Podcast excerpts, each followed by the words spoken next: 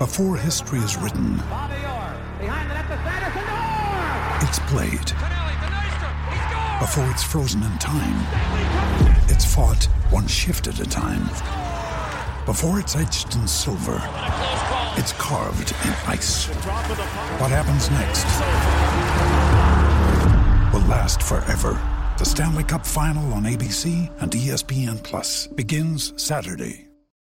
When you need mealtime inspiration, it's worth shopping Kroger, where you'll find over 30,000 mouthwatering choices that excite your inner foodie. And no matter what tasty choice you make, you'll enjoy our everyday low prices, plus extra ways to save, like digital coupons worth over $600 each week. You can also save up to $1 off per gallon at the pump with fuel points. More savings and more inspiring flavors make shopping Kroger worth it every time. Kroger, fresh for everyone. Fuel restrictions apply.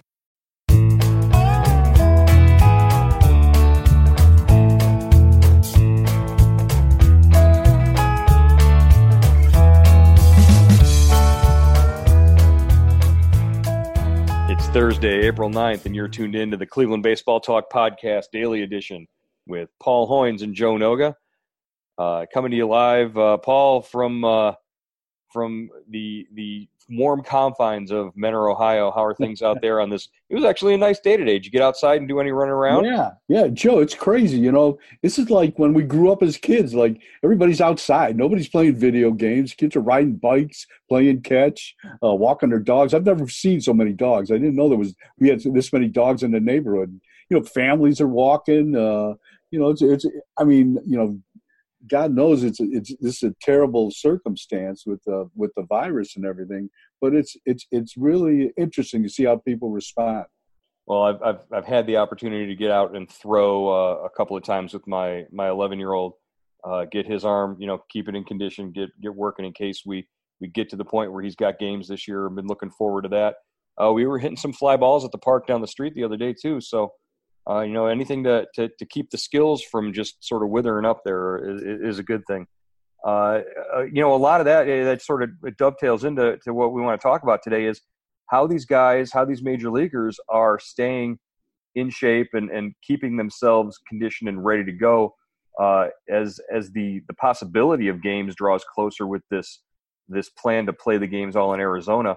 Uh, I know you, you talked to a couple of guys and and and there there are some different guys who are, who are doing different things to, to sort of get themselves ready to to be ready when the games actually do start taking place. Yeah, I talked to uh, Logan Allen um, today. He is staying with his girlfriend and their parents in Scottsdale, so he really never left. Uh, you know, Arizona. Obviously, when uh, when spring training was shut down on March 12th, he said he's you know he's been th- he's been playing catch. I, I guess there's obviously there's a lot of guys out there that are in camps that lived there or you know had housing there, and so he's he's been playing catch, keeping social distance, and uh, he said he was getting to a point where he was almost going to build his own mound in in the backyard. He was he was ready to go uh, out and get material for it, and uh, then uh, one of his buddies called him and uh, said he's got a mound that he can throw off of. But he said he like he he grew up in uh, I think North Carolina. He said they we we were I grew up in the sticks, so me and my dad always built a mound in the backyard with a batting cage. Mhm. So we, you know, he was he was ready to do it. So he'd done it before, but he you know Joe he was encouraged by uh, this news that you know that perhaps they could, Major League Baseball could move the season to Arizona. Of course, he said you know our, our main concern is is the health of baseball fans and the general public. That he said I don't think we're going to do anything before we're we're assured that um, you know they're safe and uh, and uh, you know the the virus has been uh, you know flattened out a little bit. So it was interesting interesting conversation. And you know, it's interesting interesting that you talked to Logan Allen. He's he's one of the guys now who, you know, if this plan does come through, he's going to benefit from from this because of the fact that they're going to have to expand the rosters at least early on uh, in in this sort of experiment here. Uh, you know, they're going to need more pitchers and more pitchers available. Uh, Logan Allen was sort of in that position of being the, you know, fifth, sixth, seventh guy maybe in the in in terms of options for the rotation. now he's going to be a guy who they might actually even count on to to contribute significantly once things get going. Yeah, you know, he did get optioned. He was optioned during spring training, but I don't think that means anything now. I mean, he's still on the 40 man, and I, I would imagine, you know, most teams are going to bring their entire 40 man rosters to Arizona if if this plan, you know, takes hold. Right. And uh, you know, probably a couple more, you know, maybe a half of their double A team, you know, something like that. They're going to have to have, you know, it's a delicate balance. You don't want to bring too many people out there where they can't stay sharp, but you want to have, you know, enough. You just can't bring your 26 man roster out there because you're going to need more players. And you might be sharing your complex with another team. That You might just physically run out of room.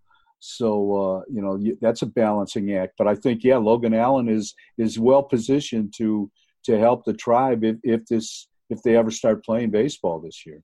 Right, and you know, let's let's for for a moment let's operate under the assumption that you know sometime between uh, you know the beginning of May and mid June, the, this, this plan kicks in and they are they do start to play. Let's let's let's do that for a minute. Uh, the the roster size would have to dictate or would have to you know be dictated by like how long they'd be in camp or how long they'd have to prepare. Is that is that what you're hearing? Yeah, I, I think so. You know, uh, I think that's a good point, Joe. You know, I, I, was talking to a couple people today, and they said, let's say, you know, I, I think you know, the, the key, obviously, spring because spring training is always all about pitching. You know, getting your pitchers ready. I think if if this if they only have a, a like a three week spring training, I think uh, you know they might open with as many as 16 pitchers on, on the roster. If it's a four week spring training, maybe 14, 15. You know, and and those guys, I don't think you'd carry them the whole season. Obviously, right. you know, you you probably have a drop down date where you you you know take get maybe get back to the 13 man uh, the the 13 pitcher cap that you know it goes along with the 26 man roster. Right, and you know in that, uh, like you said, guy like Logan Allen, who's already on the 40 man, uh, he's and he's already started his major league service time as well because he, he pitched for San Diego and uh, made a start in Cleveland as well last year. But a guy like a Triston McKenzie, who's on the 40 man roster but hasn't started his major league service time, the clock hasn't started on him, and the Indians have have taken great pains to sort of hold him back uh, as he's recovered from these these past two years of of injuries. Uh, he's a guy who, you know, might they they might kind of be forced into using in that in yeah. that situation. Yeah, and I don't think you know it, it's kind of a two edged sword. You know, do you want you know if if there's no minor league season this year, do you want McKenzie missing another year, back to back years without right. pitching, right? Or do you start his service clock and just kind of baby him? You know, pitch him in the sixth inning or the fifth inning. You know, have him be your long. You know, have him get one inning, two innings, and get get him out of there and wow. just get his feet wet. But I, you know, boy, I, you know, I, to have him go what he, that would be two and a half years that he hasn't pitched competitive. Right. Well, in a situation like you just talked about there, why not use an opener in that in, in that eh, you know exactly why not? You know, yeah, that's a, start, that's a start like uh, Jefry Rodriguez or something like that. Let him go the first couple of innings, go hard that way, and then bring in McKenzie for for three four innings. That's a again. Point. This is a kid who hasn't pitched above Double A ball, but they've just been so cautious with him the last couple of years. I don't think they want to. In, in an ideal world, he's pitching somewhere this year, but not in major league games and right. service time. He's pitching at Akron for the Rubber Ducks. You know, right. that's where he should be. And uh, but you know, desperate times require des- desperate measures, and I'm sure they could figure out some if there's you know if there's no minor league season, uh, could they?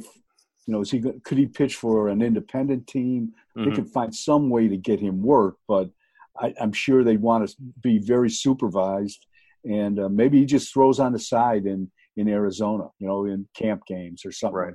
Right. Where where just think about the possibility of a minor league season. Where would they even play those games? Yeah. If you're not if you're not playing in in your home parks, if you're not I guess Akron, you could you could get through a minor league season. You, you treat Akron's, you know, stadium as as you would a, a, a minor league stadium in Arizona during during the the summer or during the the the the rookie league or something like that, right?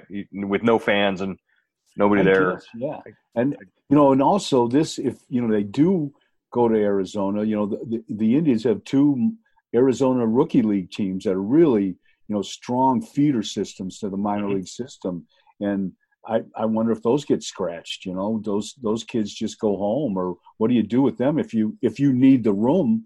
You know, if you if you are a big league club and you're sharing it with somebody else, you send them all down to the Dominican uh, at the, yeah, the maybe, complex maybe, of the Dominican. You know, yeah, maybe they they train down there. Yeah, that's a good point. I, I don't know how many how many can be housed there or in that facility. I don't know how, how big. I think it's like up to 100, 200 kids. Well, and, and, there's your answer, Paul. Yeah, you know, yeah. They, they send the uh, the kids who would be in the Arizona Rookie League down to down to the Dominican. Hey, vacation. Uh, but no, there's just so many questions have been brought up just in the last 24 hours uh, by by by the possibility of this Arizona plan. But the one thing that it's sort of served to do is is get us forward thinking and talking about baseball again. I, we we've been depressed for a month, Paul. We've been just kicking rocks about how you know we're missing baseball, and you can only watch so many replays of old games and and you know post so many social media you know uh, desperate cries for for whatever. It, but right now we're we're actually like motivated and looking forward to this and, and the potential that's there.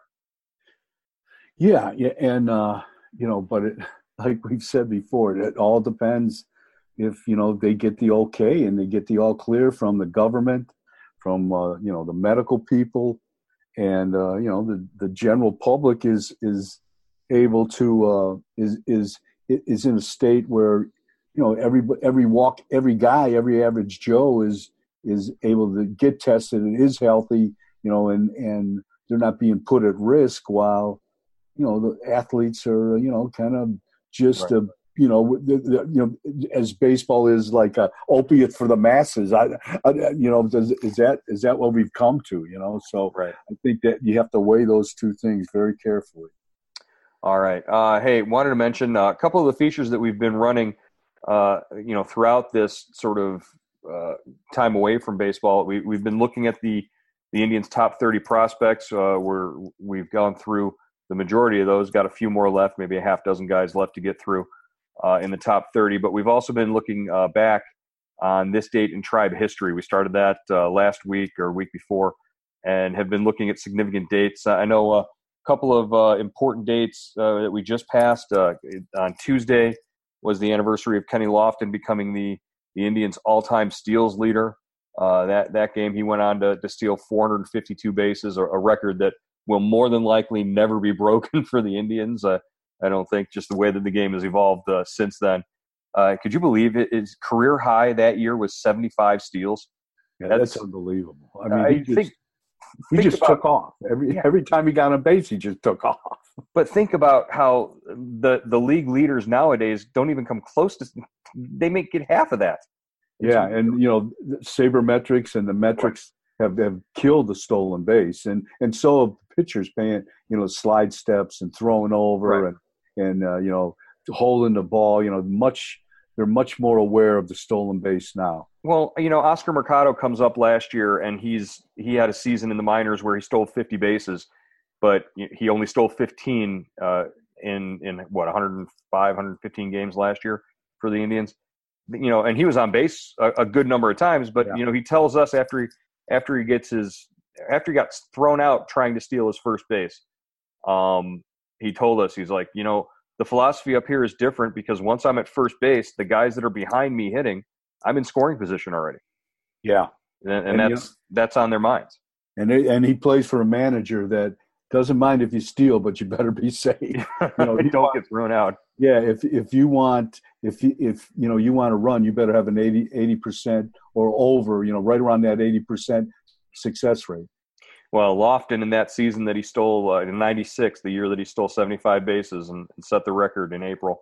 Um, you know, I think he got thrown out 15 total times that wow. year. So, but I again, mean, Lofton was on base, you know, two, three times a game. So, and he, and he, Joe, I've never seen a player just take over a game with his speed. I, mm-hmm. as, as Lofton did. I thought he was the most dominant leadoff hitter uh, I, I, have ever seen. And, and just his speed was, you know, Hargrove used to say, Mike Hargrove used to say, his speed distorts the game.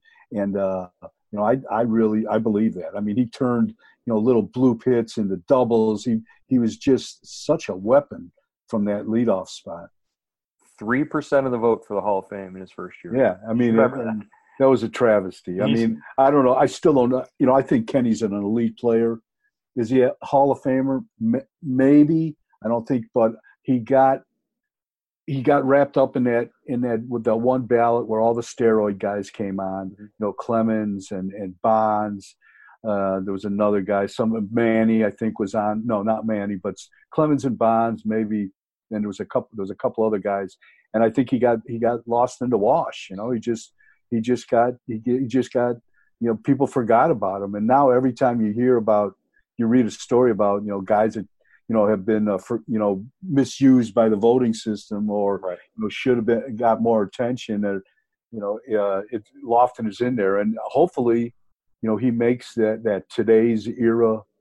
Uh, 2024 is the next time yeah. that, that, that committee is up, and he better he, yeah, he, he better be, be a foregone conclusion. He should yeah. be a foregone conclusion on that ballot. So yeah, he and we'll see what happens. And, and it's a tough it's a tough ballot, but to get elected on, but there's been more and more guys lately, you know. Right, they're going two a year for stuff yeah. like that. So that's good. I mean, so, yeah. that, that's that bodes well for him. Yes, it does.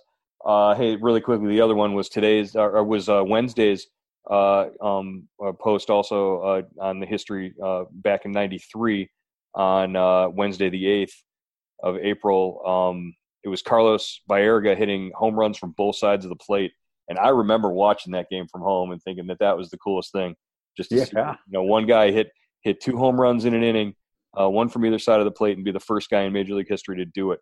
Uh, you know, what was that? What was the the sense in in the the ballpark that night when he did that? Yeah, that was uh, that. You know, it, it happened. It was such a long inning that you really, you know, I think they scored nine runs in that inning, mm-hmm. and uh, it was it was so you almost it, it didn't register immediately, you know, and then you're sitting there thinking, wait a minute, what side did he hit the, the first home run? Because I think the he, he was the second batter in that inning and hit the you know the home run hit against first home run, yeah, mm-hmm. yeah, uh, you know right-handed, and then he goes lefty against uh, Steve Farr, you know, li- real late in that inning, and and you just kind of wait a minute, you know, and then they start making the announcements. It was it was a cool night. Well, and that was he he homered. The second homer came right after Alvaro Espinoza hit a home run. Right. Everybody, and everybody was like, "Wait, they're celebrating Alvaro Espinoza's home run like it was it was the greatest yeah. thing ever," and not realizing that Baerga's home run was actually significant. So, uh, those, thought, those those three years that Baerga had in uh, 92, 93, 94, 95, that period right there, mm-hmm. you know, he's one of the best players in the game. He was he was really really fun to watch. All right, wanted to take a second here to mention Indian subtext.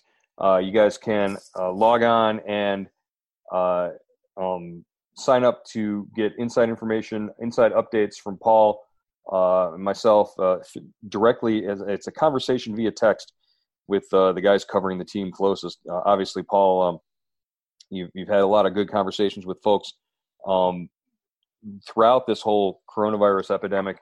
As you know, people have had really good questions. We've used a lot of them in our podcast. It's a way for folks to you know sign up. It's three ninety nine a month and you get uh, access to a lot of really great stuff.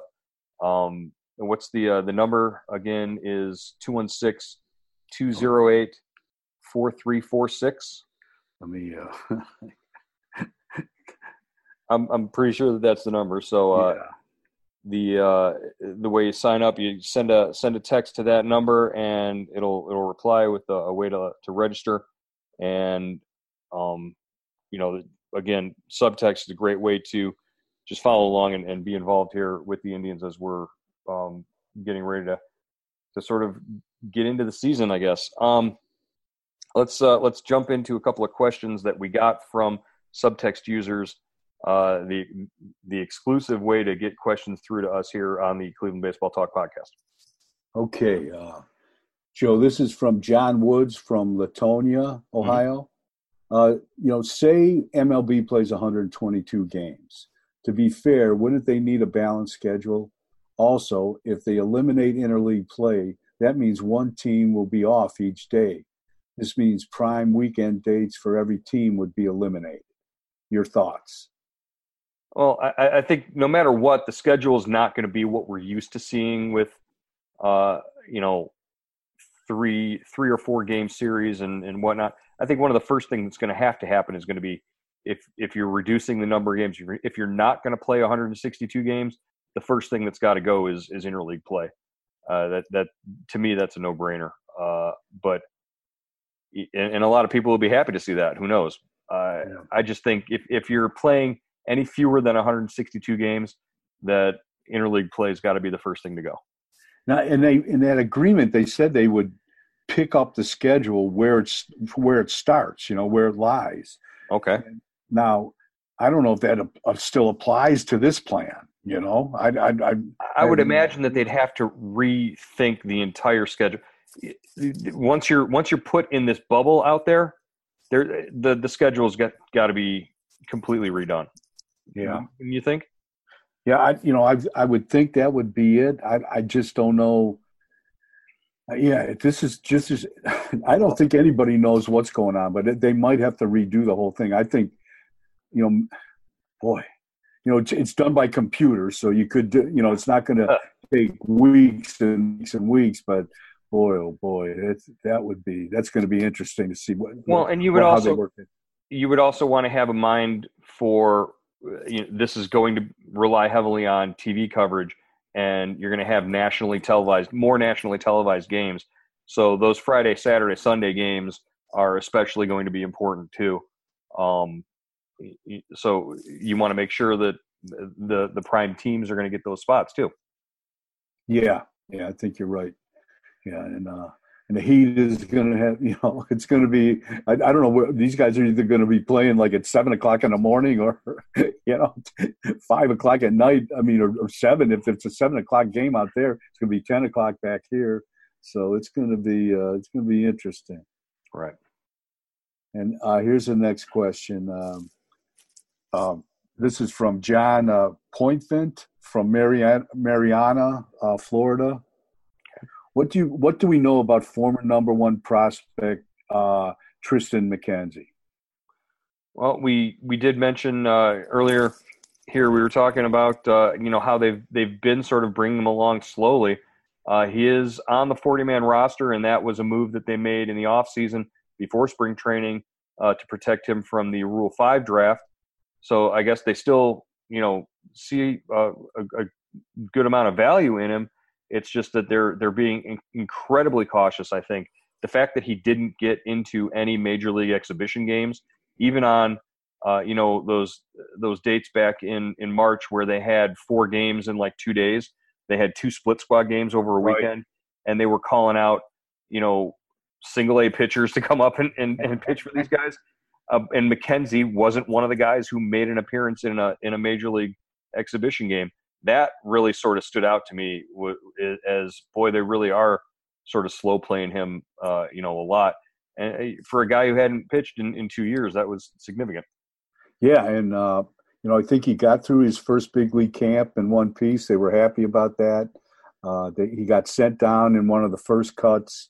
He was, you know, he probably he probably got robbed out of some big, you know, some prime innings in the minor leagues just mm-hmm. when you know when the camps were uh, when play was suspended on March 12th. And uh, you know, Joe, we were talking about this. Uh, you know, if you do open the season with a 16-man pitching staff, is he one of the guys? Because right. if there's no minor league season, do you really want him going home and not doing anything? You know, this guy's been hurt. He missed last year. He he could miss this season if if they don't play, and it could be two. And he missed the half of the half of the 2017 season. So that'd be two and a half years that he hasn't pitched regularly. Right, but but the potential is still there, and you saw him when you were out there in, in yeah. Arizona. You saw he he could he throws the ball, man. Yeah, they like him. They yeah. like him. There's a reason they paid him, you know, two and a half million dollars when when they drafted him out of high school in Florida. All right, uh, one one more. Let's uh, let's wrap we got one more here from Enzo Baker from Cincinnati. It's too bad the tribe doesn't play in the old the old uh, Cleveland Stadium, where social distancing would not be an issue. The price the price we pay for progress. well, you're right. What that? What did the old stadium hold? 70, 72,000, something like at that. Least, for, yeah, for a ball game. Least. You uh, you could you could fit everybody that you would normally fit into Progressive Field into that stadium and seat them two seats apart and not have a problem. Yeah. Uh, you think about it if you do the math. Uh, wait a minute. That guy that sent you that, that question, his name is Enzo Baker. Yeah. And wait, Enzo the Baker from The Godfather. That that's who sent you that. Is that who that? Okay. I'm en, I'm Enzo the Baker. Don't you remember? He's he's the guy who saved Don Corleone. Oh yeah, sure. The assassins. Are you kidding me? Yeah. Enzo the Baker sending us a question. That's great. He was, okay. he was bringing flowers, right? To yeah, uh, he, he, yeah. he was just coming to pay his respects, and and he he, he helped Michael save the the Don. That's that's right. Very important, very important work for you, Enzo. Great. Uh, hey, just wanted to mention if, if you've been following some of the uh, the Indians players on their social media accounts, uh, one thing that we, we we sort of both noticed today, uh, Carlos Carrasco posted a couple of videos of of playing with uh, you know one I believe one of his daughters uh, at home in his in his kitchen looked like they were hitting just doing some soft toss and hitting hitting a Nerf ball or something like that. But in both videos that he posted, one uh, the the uh, the kid hits a ball head high line drive right back at him, which is nothing new, I guess, uh, for Carlos Carrasco. And then then the next one, of course, it was uh, America's Funniest Home Videos type video because he took one to the family jewels as uh, and and went down to his knees. I think uh, you know it's nothing we haven't seen before from Carlos Carrasco.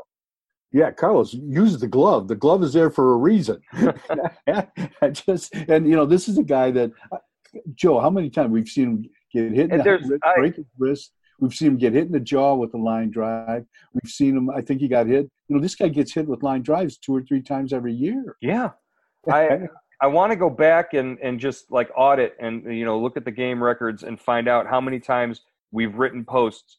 Carlos Carrasco hit with a line drive or uh, you know exits the game or whatever. It has to in the last three four years alone has to have been you know four or five times that he's yeah and in 2016 probably you know if he if he's healthy they might they might be the world series champs.